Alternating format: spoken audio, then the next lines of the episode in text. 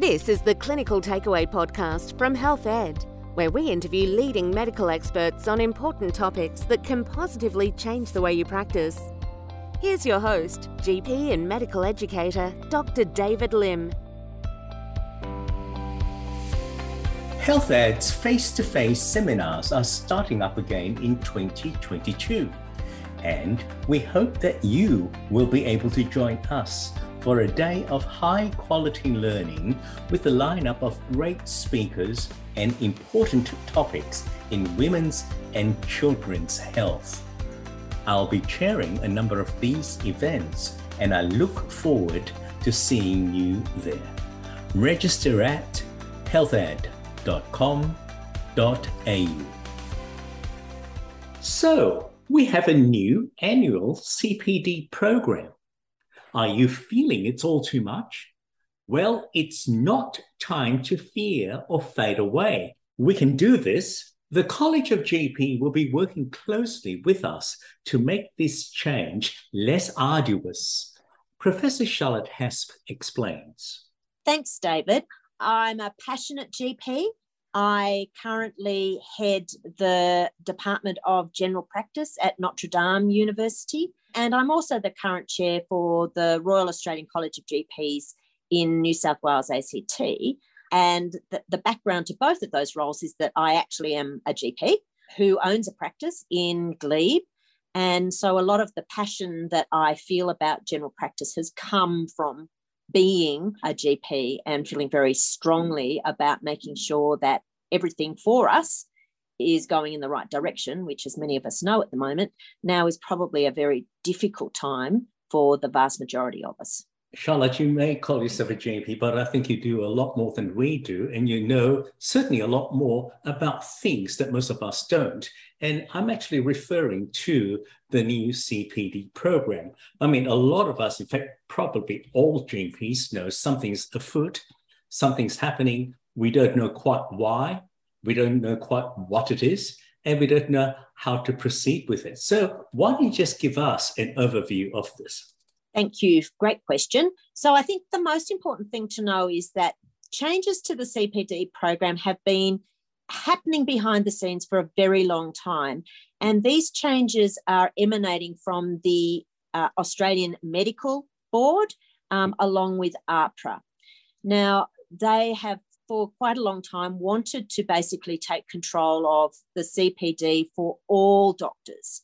Mm-hmm. And, you know, I'm not all that sure really what the underlying desire was, but I'm led to believe that it's because that there were several programs for many of the sorts of um, other colleges that they felt were very subpar and so mm-hmm. wanted to be able to ensure that all Australian doctors met the same standards for a CPD program, which has meant that the RACGP and ACRRM, so GPs, um, have been pulled into these changes very reluctantly because we actually lead the way in having the best CPD program mm. at the moment. Mm. Um, but, you know, be that as it may, we will have to do all of the changes that have been um, basically set out by the medical board and AHPRA. They take place so that they actually had to be legislation put in place. That legislation has now been passed by our uh, sort of federal and state governments, and it is due to be rolled out the beginning of 2023. So it's not very far away. Wow, just around the corner.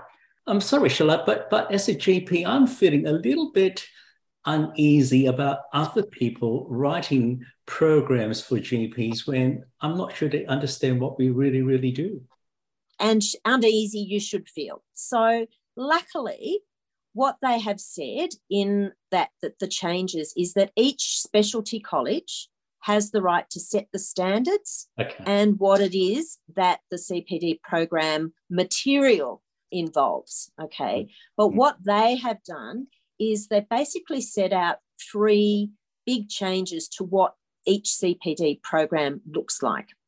And so, just sort of to be very clear, I'll put it um, out there. This means that every single doctor has to submit every year an, a professional development plan. Okay, remember that big thing called the plan that Harry yeah. Nespolon, um, yeah. as president, sort of brought down from the college. So basically now it's come back to bite well not to bite us it's come back in a different completely different format but it's being mandated by the government as well as the medical council. So every year we're going to have to put in a professional development plan. What they have said is they're not going to specify what that plan looks like and nor the, the form that it takes but if they come knocking on your door you need to show them a plan that basically sets out learning goals that actually align with your specialty and your scope of practice. So that's number one. Number two, everybody is going to now do CPD that aligns with time. Okay, so we're very used to a sort of a points um, activity license, you know, thing. So every three years, we we need to have earned points um, on our CPD mm-hmm. calendar. Instead, now it's a yearly calendar, um, and we have to do 50 hours of CPD um, each year. And that 50 hours, again, is dictated to us as to what it looks like. So you can't just do 50 hours of something. The 50 hours is there are they've basically put out three activities that we have to do. Mm-hmm. So again, 25 hours of our CPD is defined as what they call active CPD. So, what on earth is active CPD? We say. Mm-hmm. So, AHPRA is using the term active to describe two particular activities. One they call reviewing performance, and the other they call measuring outcomes. Okay, so if you're confused, what I'll do is say if you've done an NPS medicine wise mm-hmm. audit. Basically, it's a bit like that. So, what it's saying is they're asking us to go and choose a topic and actively review what we're doing in that particular topic and mm. then actually measure what we're doing. And so, you know, it's, something that might be easy to think about might be use uh, uh, prescribing of benzodiazepines. Mm-hmm. so they will then you know so you can then say well how many do i prescribe? Um, what is the best standard? Do i think that i align with the standards? If i do good if i don't can i actually change that? Mm-hmm. and you've got to measure those activities in a time so however long it takes you to do that particular activity and then record it down so that it's being shown that you're doing this 25 hours of active. Now, what they've they have said is at least five hours has to be one or other of those review or measuring, but basically 25 hours of an activity. And again, I would just suggest that really we will um, look at each you know GP setting up an activity, um, a sort of a clinical audit and review type activity that um, you do that is able to sort of be shown to be part review, part measurement. that makes sense. So that's 25 hours. Then there's 12 and a half hours that you're allowed to do of educational activity.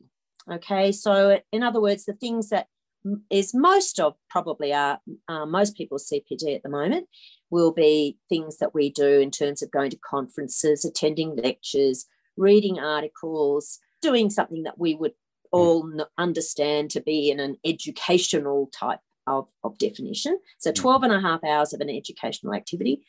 Um, and then 12 and a half hours can be either reviewing performance or measuring outcomes or an educational activity.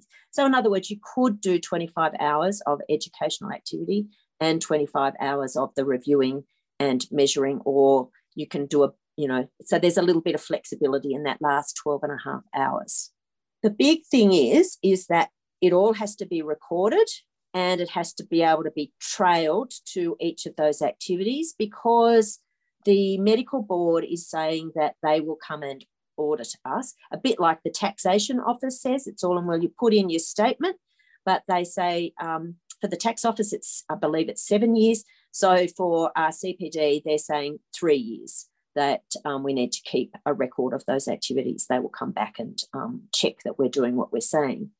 And the other thing that needs to be mindful of is that then your plan has to align with those educational activities and show that you're actually whatever plan you put in place you're actually aligning with the activities that you do for those 50 hours okay if you're confused there's a little bit more still to come Oh, wow. because okay so that's just the basic that's what everybody does but what they've also said that each specialty college will still actually say what are the things that as a gp for instance the racgp or ACRRM might define as being core extra things that, that are on top of that and that's pretty easy for us to understand because we know that every three years we have to do a cpr activity Mm-hmm. and so basically that will still stay in place. You don't have to do it every year, though. You'll still be able to do it. Um, the RACGP is not going to be changing that requirement. You'll still only have to do a CPR activity, and it is only a CPR activity. It's not a, a life support um, training, though. You know, remembering that you could do CPR within a basic life support training program. As long as you've just done the basic CPR, that's all that is needed, and that's every three years. So, again, one of those three years, one hour or thereabouts of your educational or uh, activity will be the CPR. And as mm-hmm. long as it gets ticked off each three years, then that'll be the same. And both ACRRM and the RACGP have an ability to, to actually sort of add in things that they see as being crucial to the CPD requirements of the RACGP. The RACGP will continue to monitor what the standards of that education that you attend are. So nothing really will change for us, and that's what the RACGP has been doing all along. So those standards will continue to be in place. Now, this is the next thing that has is changing. And again, I know people have been talking about this thing called CPD homes. So again, this is um, something that the medical board has decided that that all doctors should have a choice about who looks after their CPD. But they've actually said everybody has to have a CPD home. It is not okay for you to do it yourself. You have to actually register with a CPD home and that CPD home has to be accredited with the Medical Council. Mm. Don't you love it? They're mm. just giving themselves more jobs along the way here mm. um, and more money that goes somewhere from somebody. So, are there any of these CPD homes in place at the moment? Well, there, there isn't because there's still no um, actual uh, documentation about what the CPD homes have to do in order to get accreditation, except that all of the current specialty colleges are automatically a CPD home.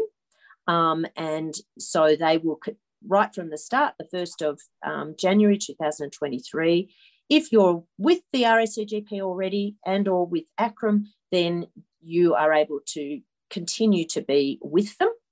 And can I say, I mean, obviously biased, I'm an RACGP person, but I actually think you would be mad to not continue to go with the RACGP because they've been putting a huge amount of time and effort to try and make sure that all these changes will be accommodated for you with their CPD program and their sort of app and to make it really easy because you can just from what I've been saying here that it's quite complicated in is this a review or is it a measure? How do I record it? And mm. it's all got to be stored and it's got to be meet the RACGP standards and it's got to be audited by both the CPD home and the medical council. And I've got to keep it for three years. So I actually don't want to think about any of that. I just want to do it, have it all there, and somebody else looking after it for me. And that is going to be um, beautifully done, can I say, by the RACGP. And I, you know, that's my conflict in that I am an RACGP member, but I am certainly aware of the amount of work and effort going in to make sure that from the 1st of January, it's ready to go and it's as easy as possible. And I say that knowing that all the apps that we do always have some glitch somewhere. Um, but if you haven't gone and looked at the CPD sort of app and how it's changed, even right now for our current triennium, it's worth going and having a look because it is actually really easy to, to read and use. And going forward, this is so much more important because the Medical Council will be monitoring it in a, in a much closer um, way. Charlotte, I've already had a look and it looks fabulous. And I just cannot see any reason why, personally, I would want to keep any sort of these records and then make sure other people accredit and view what I've done. It's such a headache. And can I say the other advantage? The college sets the standards. So they may as well be a CPD home because they know exactly what those standards are and they're going to be able to easily meet the accreditation standards of the Medical Council. And they're going to help you with any changes that arise along the way. And I'm sure there'll be bits and pieces that the medical board and AHPRA put in place. And, you know, I know there's a lot of grumblings about the way in which AHPRA has been treating GPs recently. And, you know, I'm I'm with them. I we we do need them to be respectful of us. And mm. I, you know, for me, the RACGP needs to be our professional home who's there to look after us and provide all of those services to make sure that it's seamless, easy, and a great journey going forwards. Charlotte, there has been enough pressure put on us um, at our workplace, uh, in, enough red tape. This pandemic's driving us nuts. And now we're going to have to put aside a lot of time every year to tick boxes and fill up things and write up stuff. Actually, to be quite honest with you, Charlotte, this may actually probably force some doctors who are going part time or finding things a little too difficult to question why they're still doing this. And can I say I agree? And that's why, as a GP myself, who's been in in the in the game for a while and hopefully still got a, a longer time in the game, but you know, I can see the the end of the tunnel, so to speak. I actually want to make it. This has got to be easy. This is not can't be onerous. Mm. Um, and so anything that we can be assisted with in this process, the better. As I say, it's really important to know this is not being put up by the college nor by ACRRM. This is a, absolutely a medical board and AHPRA activity. And all of the barriers that we there are from them. And it is our job as the college now to make sure that this is easy and isn't a barrier because I certainly don't want to lose mm. the great GPs who are there mm. because of silly barriers in terms mm. of their professional development. I can also see some actually arguing the point that um, really we're not paid what we are worth in what we do, and now you're going to make us jump hoops that are set so high. It's a difficult time for us, and we need to band together and help each other get through this. Can I say, David, and I'll be sneaky here, I am standing to be president for the RACGP, and I am standing for exactly the reasons that you've just said. I feel very, very strongly about essential role that we as GPs play in our healthcare system. Though my argument is, is that at the moment it's a sick care system. Mm. And the reason that being a sick care system, therefore the services that we can provide and that we can do better are not actually valued under the current system. We, it needs to be revised, but more importantly, the sustainability of our workforce needs to be addressed. It needs to be addressed now. As I've often said, um, I think the canary in the cage is dead, and we do, but we do have some moments to be able to prevent everybody else dying too. So let's take that opportunity yep. and actually put in place the solutions to restore sustainability to the most important part of our healthcare system. The problem is because we are so much taken for granted, we have been ignored, and all of the sort of the cries for help and assistance have been ignored. And can I say largely because the government thinks that we're just saying we want more money as GPs. They don't understand that this is not just about more money for us as GPs. This is actually about making sure this part of the health system is sustainable. And now it's about to fall off the edge of the cliff. So we have to get in there. So that's really why I, and I'm terribly passionate about it. Um, yes. I think you know that. Um, and we, we need to be able to have someone who helps lead us into that space going forwards. Well, Charlotte, I've known you for a very long time, and I've certainly known of your passion for general practice and for general practitioners. So, uh, thank you for sharing those thoughts with us. I'm going to go back to the CPD program that's coming up now. It's not far away, Charlotte. How are we going to be uh, informed in more detail about what we need to do and how this program shapes up? Okay, again, a great question. So the RACGP will be launching a pro, um, basically an, an education program for all of us about what what is involved and what we need to do in September. So watch out for that. And sort of basically they'll handhold us going forwards mm-hmm. so that that actually you know it isn't hard so my biggest thing is i want everybody to be aware of what the changes are but mm-hmm. i don't want you to panic just okay. remember that you know at the end of the day it's it's actually in many respects we're already doing these things. It's just the way in which it's recorded the fact that it's now annual that it and it sort of sound you know like there's a little bit more detail particularly in this professional plan. But that's the part hopefully we'll be able to make sure is is easy. And obviously the first one will be the you know you're not having to reflect on what you said last time. This is your first one so it's it's a matter of trying to make it simple but actually have a bit of meaning in terms of what things you might like to do in the next year for your cpd it's funny, it reminds me when I was a very junior doctor, David, when I just done my exam, I really knew what my gaps were. And mm. so I set out quite a detailed plan about each year. Like I did the family planning course, I did a 100 hour course on mental health. Um, I went and did a bit more procedural and skin stuff because those were the things I felt most uncertain about. And I'm so glad I did because they have been the building blocks of my practice going forward. And then I've been able to add to them. So I think for me with my CPD, I've got to do a similar thing again is go, okay, what are what are the things that I really want to make sure that for my patients, I want to be on top of this year. And let's try and do some activities. And health ed is also in a great position to help GPs by knowing what, what are the activities that most GPs are interested in being upskilled in, and then being able to provide some of those activities, you know, the active stuff for mm. the 25 hours that might align with some of the webinars and the lectures that they provide. And I think if um, organisations like Health Ed can do that along with the RACGP, doing a really good platform for recording and keeping it, making sure it's um, otherwise aligns with it, then I think it's going to be easy. Charlotte, it's uh, not as easy for the doctors or for the GPs who have created a niche in particular specific interests, be it mental health or skin or metabolic disease. Uh, what do you say to them? No, no, no. I actually think that this is fine because that's their scope.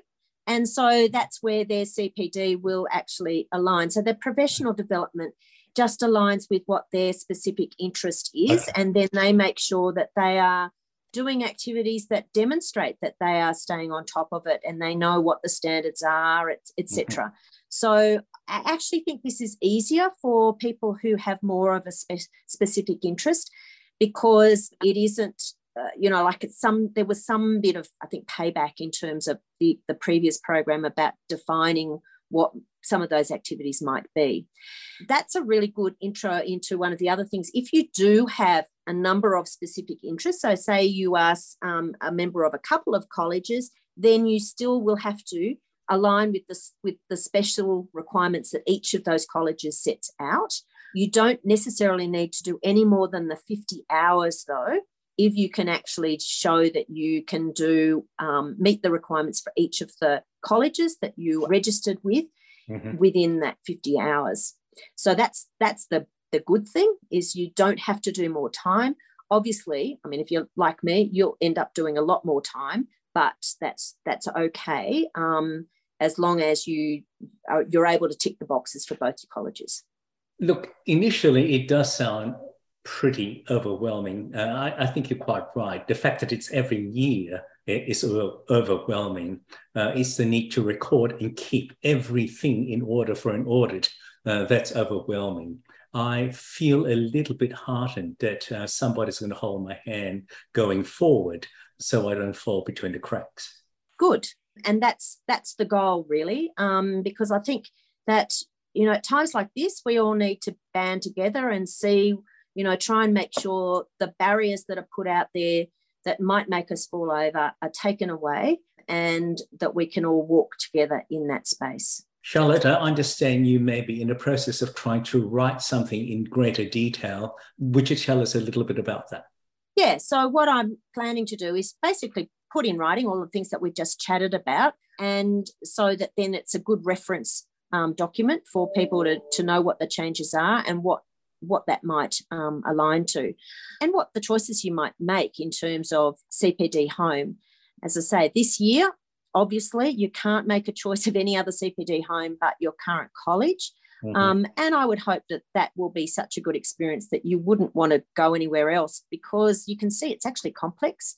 It has to actually align with a whole lot of stuff that is really core business for what your own college does. And so, really, why would you want to change if they're actually there for you and that's all part of the service that you um, otherwise you know there's there's a whole lot of other things that you can get along with your college membership. Once again charlotte i do thank you for just not t- telling us a, a little bit more about this. I thank you for also highlighting the role of the college in this. I i feel uh, a bit more relieved that i've always been a member and I will make use of this benefit. But Charlotte, if there's anything you can say uh, to the, our GP's listener, what would it be? Would it be fear or would it be here's a challenge, but we can do it? Look, I, I wouldn't be afraid. I suppose not so much a challenge, but I'd say don't don't be afraid. The biggest thing that we need to do in the first place, and it's good to just sort of think about the planning, is what are the things you'd like to prioritize in your um, CPD next year? And then have those down in your professional plan because that's really all a professional plan needs to be. As I said, there's nothing that's specific about it at the moment, but whatever it is you do put down, that's what you then have to review against at the end of the year's time.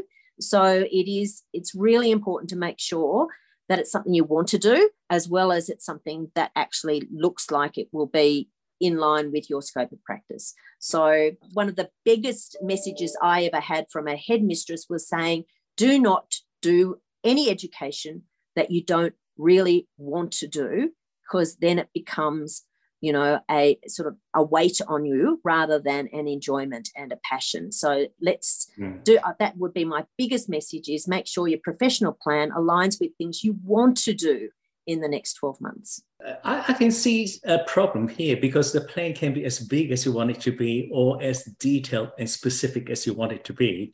Uh, I guess what I would be hoping for is, um, if, if, if possible, someone to help make sure that the plan is not so big that um, you're kind of missing the mark and not enjoying it and finding it hard to measure.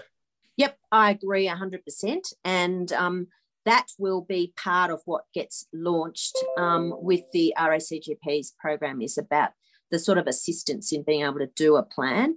And again, the motto is keep it simple, David. Yeah. Yep. Do not make it complex. The, the simpler, the better. You can make it more complex as you go forward if that's what you want to. Mm-hmm. But first out, simple is good. I like it. Simple is good. Charlotte, thanks for your time. Thank you, David. Hopefully, you'll enjoy reading the, the article about CPD as well. I'm looking forward to it. Take care, Charlotte. Thanks, David.